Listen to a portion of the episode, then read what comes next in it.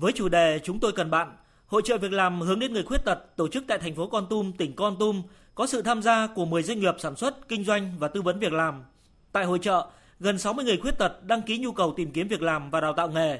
Trong đó, có một số người khuyết tật đã tìm được việc làm phù hợp với mình ở lĩnh vực thủ công mỹ nghệ, may mặc, công nghệ thông tin, sản xuất tiểu thủ công nghiệp, dịch vụ.